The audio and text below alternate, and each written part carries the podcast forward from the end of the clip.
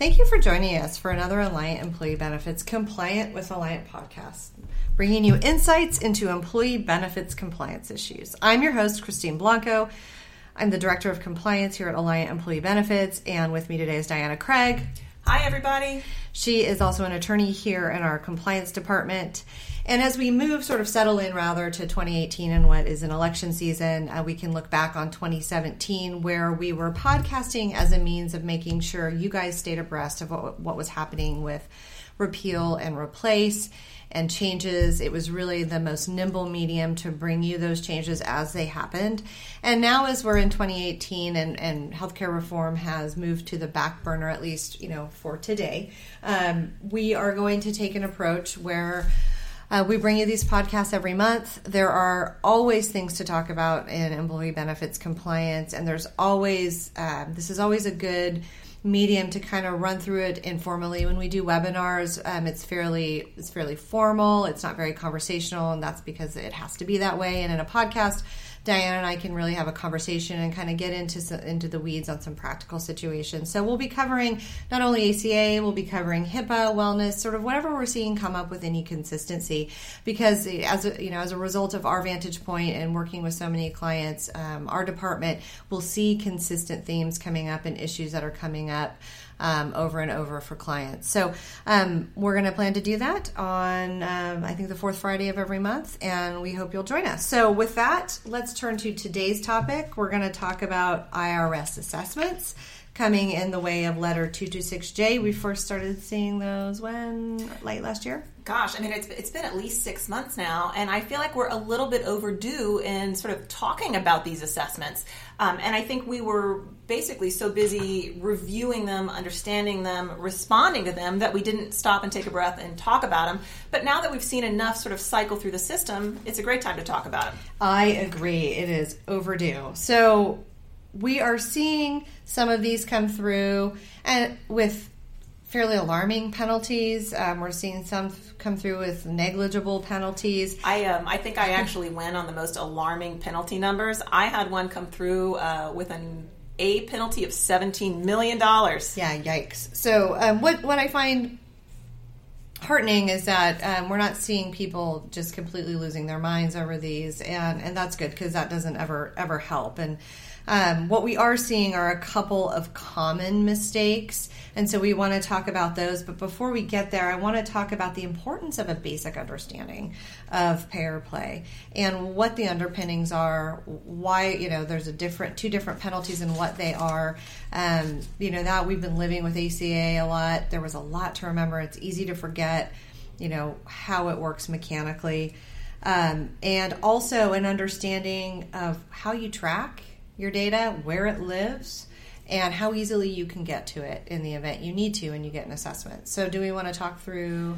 Yeah. Want me to talk through Part A and Part B's? Yeah, I mean, I think the, the thing when I get a 226J assessment letter in, the first thing I do is I madly flip through it to what's called the ESRP summary table. And what I'm looking for there is is it a Part A penalty or is it a Part B penalty? Because those A penalties can be scary, and Chris mm-hmm. is going to tell you why. Okay.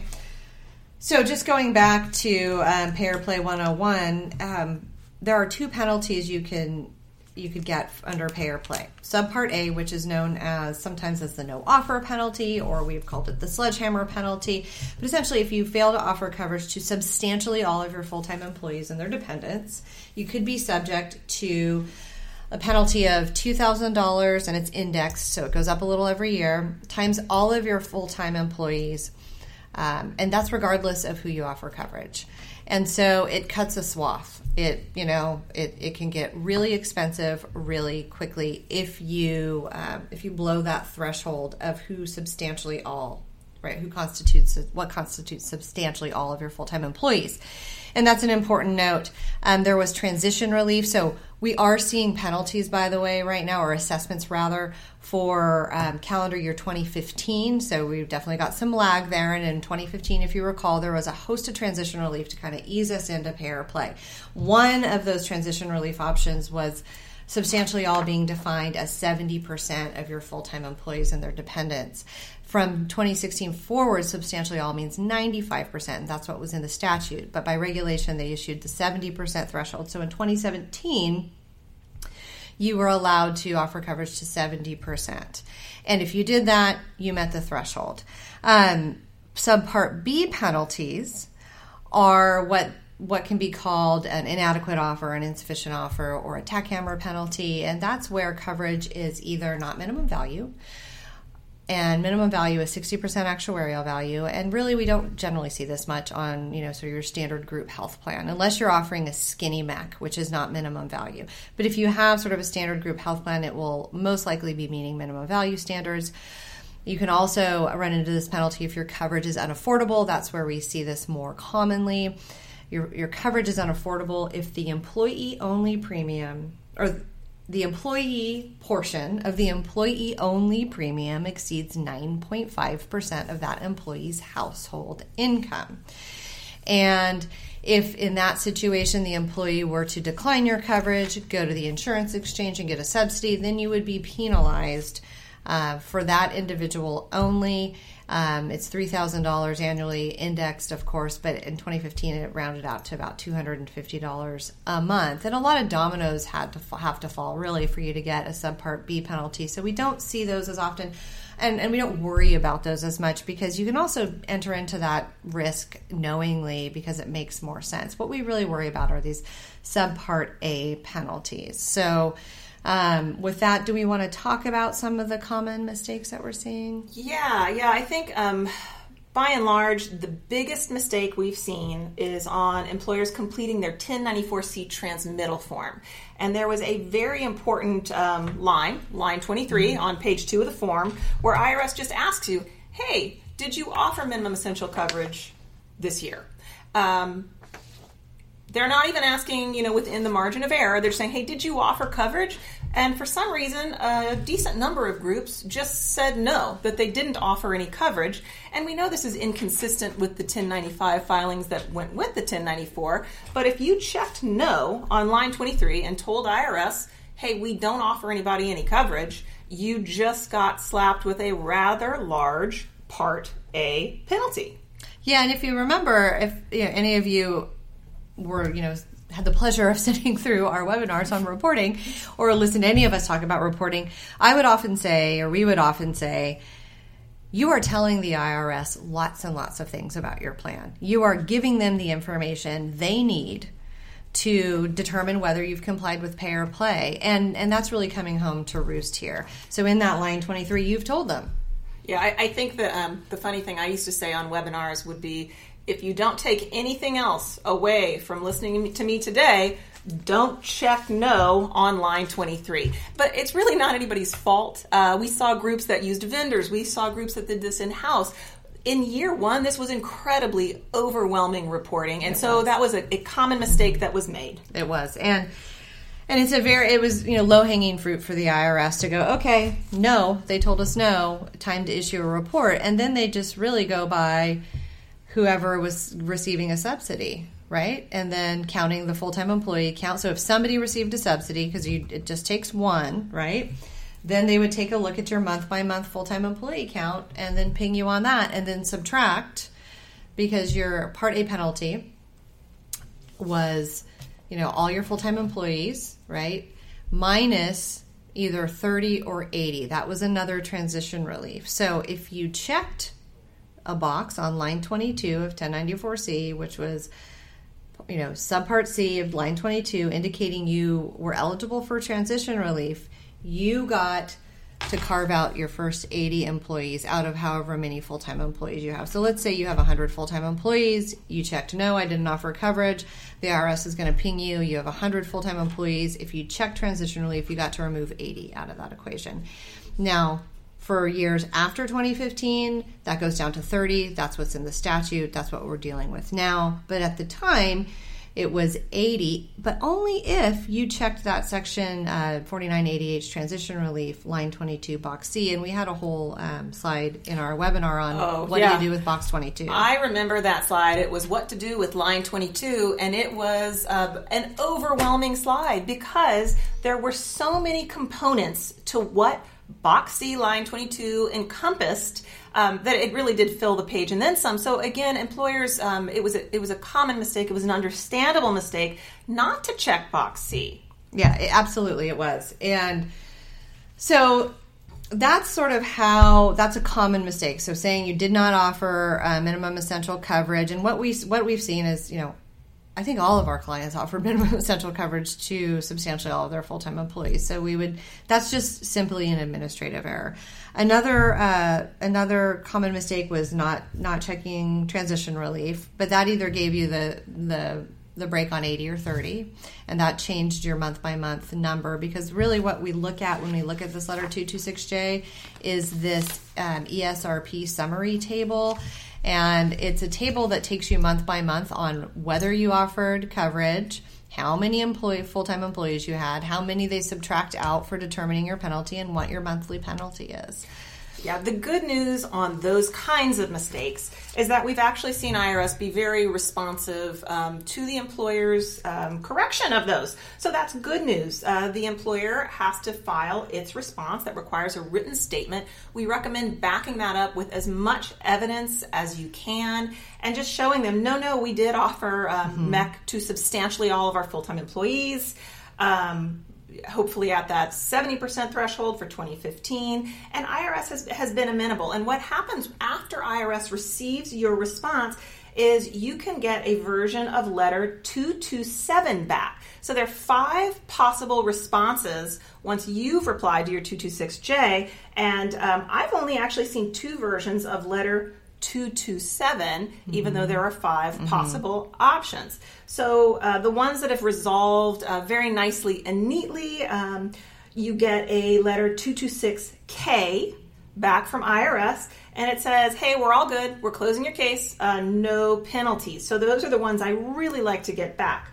The other one that I've seen is letter 227L and that has revised numbers. Um, it can either be a B penalty assessment or it can be a narrowing of the A penalty. Um, I, I have had a few clients who did for one or two months in 2015 inadvertently blow the margin of error. Mm-hmm even at 70%. And yep. so when, when we know we've blown that margin of error and IRS has said, yeah, it looks like you blew that margin of error, mm-hmm we're just basically going and looking to um, make sure it's only for those months where we really did put a toe over that line. And then the other thing we try and knock out is, like Chris mentioned, you can only get an A penalty if one of your full time employees got a premium tax credit. Right. So if we can go in and show that employee either shouldn't have gotten the premium tax credit, um, sometimes that can take away the whole A penalty. But remember, just because you're using an affordability safe harbor doesn't mean your employee can't have gotten a premium tax credit. It insulates you from B penalties, but that one employee can still trigger that A penalty for you. Yeah, and we should go back. I don't know that we were clear on this, and it's hard because you know this isn't a webinar, so we want to be careful about um, you, know talking about you know the items that are on the in the letter 226J, but letter 226J gives you a premium tax credit list, which gives you all the names of the employees that received a subsidy and the opportunity to recode their offers of coverage in the event that you have improperly coded them. And so, with the understanding that if nobody in your population should have received a subsidy, um, you know, and again, you only have certain amount of visibility into that. Um, it gives you the opportunity to address that and potentially, um, you, know, a, you know, deal with those subpart A or subpart B penalties. And so, uh, you know, it'll have the coding that you wrote down for that that employee for the varying months, and it'll it'll allow you the opportunity to recode them. And I've seen that happen a lot. There's a lot of recoding. Oh no, no, this person definitely had an offer of coverage. I have their waiver.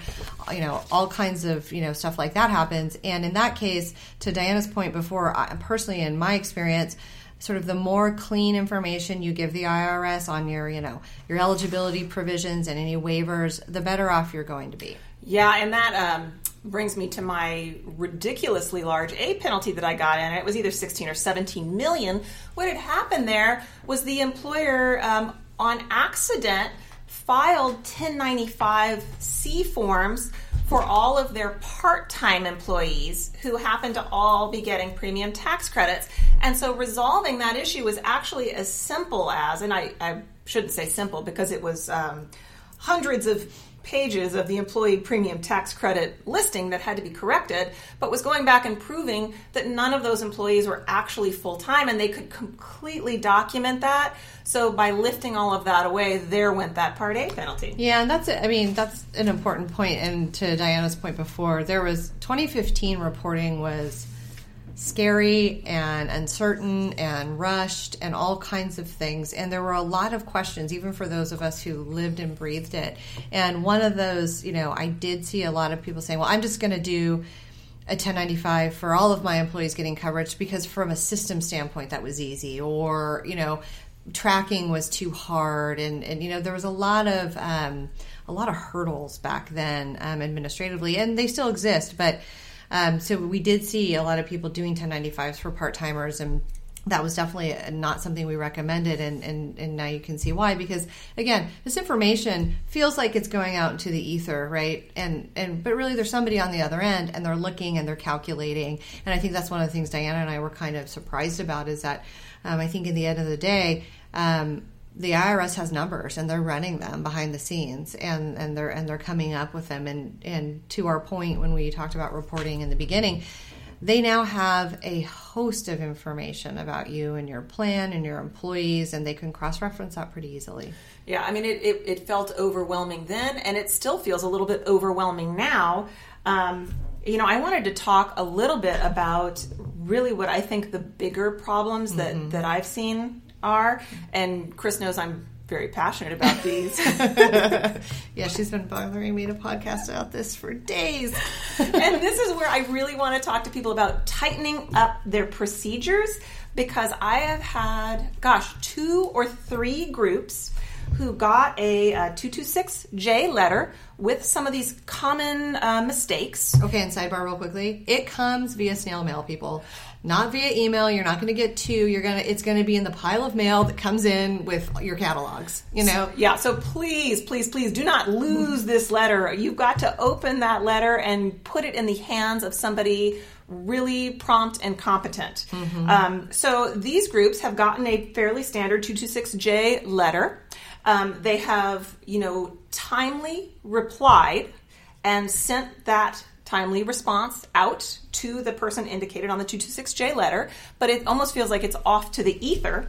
And then something has gone wrong on IRS's end where they either didn't get the response, um, where, where something just the the points do not connect. The person who needed to get the response didn't get it in their hands, and as a result of that, the employer doesn't get its 227 letter hopefully that 227K saying case closed, all good. What happens if the IRS never gets that response is um, it just floats out there and you don't know what's happening. You don't get your 227J letter. You don't then have an opportunity to request a pre assessment conference. After your pre assessment conference, you have a right to appeal. But when you stop that process, what or do you get instead? Oh gosh, what you get instead is a CP mm-hmm. 220J IRS assessment. And once that assessment is issued, you're you're really hamstrung trying to unwind what went mm-hmm. wrong right. and reverse uh, to get back to the point where you have substantive appeal rights. Um, and you got to get your process under control because um, these are not the last of these 226Js we're seeing. We're seeing 2015 226Js. I think we're going to see more from 2015. They're coming for 2016 and they're coming for 2017. So, Chris, what are our recommendations to avoid this procedural problem? Well, you need to make sure that who's ever coming taking in your mail, right? So that you have highlighted somebody that that individual or that set of that set of people that if something that looks like it's from the IRS comes in, it needs to go directly to the appropriate party. What we like to see happen, our recommendation is that the person, the authorized representative signing your 1094 and 10, 1094 rather, um, is the one who receives that and who would be primary contact with the IRS. If you once you file a response or once you mail your response or send it back, we recommend calling the person on the on the 226J to say, "Hey, in the mail, if you don't get it, let me know or I'm going to check back with you." Um, we've seen some weird things about the IRS not being willing to talk to certain people, right? Yeah, I mean, I, having been burned by this now a couple of times, I'm really going to recommend the belt and suspender approach. Mm-hmm. I would send your response. Um, you know, you can fax it back to them. I would also stick it in the mail with some sort of acknowledgement of receipt or mm-hmm. something because things often can just disappear in the fax machine ether. So, something where receipt is confirmed. I would also recommend following up with the person directly in that 226J letter um, because, again, once this gets away from you, it's really hard to get mm-hmm. it back. And what uh, Chris was mentioning was sometimes when you pick up the phone and try and talk to the IRS about the process. I think it's it's one thing when you're saying, "Hey, did you get this?" They'll probably talk to you. But if you're trying to really address something substantive with them, um, that might actually have to be the person, that authorized representative who signed that 1094C form. They're they're probably not going to just talk to anybody at the company who chooses to pick up the phone. That's right. And again. Your reporting sort of coming home to roost. Before we move on from this and the process and procedure and how important that is, um, I want to go back to something related. If you fail to reply, if you know the letter makes it to your desk and you look and say, "Oh goodness," um, the date is it's past due, which has happened. We've seen happen and is reasonable given it's a very short time frame. It's 30 days, so if it gets stuck in the mail, it can very easily take that long to get to the appropriate person. Um, we recommend just responding as quickly as possible. You could contact the IRS and you could ask for an extension. Um, either way, get moving on a response. They really should, if you have access to your data, it shouldn't take that long. And I've seen, um, and you know, and because you really want to get in there before that CP2 220J 220J comes through. And I've seen it where um, we, we file a response, and because the, the IRS's product process seems fairly automated, so there's like it sounds like there's like clocks ticking that letters just spit out you know at certain time time deadlines. So i've seen a late response and what's happened is they get a, an assessment letter and then a quick follow-up. Now we have your information. We're taking a look at it. We'll be in touch. And so um, you know, do it as quickly as possible. Try and get an extension, um, but do it quickly before you get thrown into this sort of waiving your appeal rights. Yeah, I mean, that letter 226J, you have 30 days to mm-hmm. respond. And then once you get your letter 227, you have another 30 days to either request that uh, pre assessment conference or file an appeal. So these are tight timelines. They are. And I think, I don't know if Diana mentioned this, but to her point, you know, this could easily automatically go to IRS collections, which is um, a bit of a headache you don't want to have to deal with if at all, if you can, you know, at all help it. So, um, I think anything else that we have on on two two six J. Oh, yeah. So I would also take a look at your 2016 filings. Your hopefully you just did 2017 filings, and we have this information out to you in a timely fashion. But take a look at that 1094 and your 1095s to make sure that you've checked you've you check that you've offered minimum essential coverage and that there were some still some transition relief available in 2016 so you'll want to verify that you'll want to verify your coding. Um, do you want to talk a little bit about filing an amended ACA report or? Yeah i mean i think just really quickly i mean if you saw common mistakes you made in 2015 um, and those were brought to your attention by a 226J letter, and you realize that maybe you made some of those same mistakes in 2016, you might want to amend those filings so you don't have another uh, round of penalty uh, assessments to respond to. Um, later this year, early next year. So if we can cut that off, I would recommend going ahead Certainly. and amending those filings. Certainly the 1094 because I, it's usually you pay by the filing by the and, and, so if it's just one form or two forms depending on how many entities you have filing, it's worth doing. Saves you a lot of headaches. Um, I think ultimately the IRS would appreciate that too. So, yeah, agreed. Um, so yeah, I think that brings us to the end, right? Anything else on assessments? So if you get one take a breath make sure that you contact your you know your advisor whether it's alliant or whoever's helping you with that and, and you know assuming everything you'd offered coverage it, it should end up okay. Yeah most of them have ended up okay. And um, feel free to send them our way because we look at a lot of these and we can kind of translate for you. That's right. Okay so um, that wraps up this episode of our compliant with alliant podcast series. Um, for more information, you can check us out on alliantbenefits.com. Thanks for your time.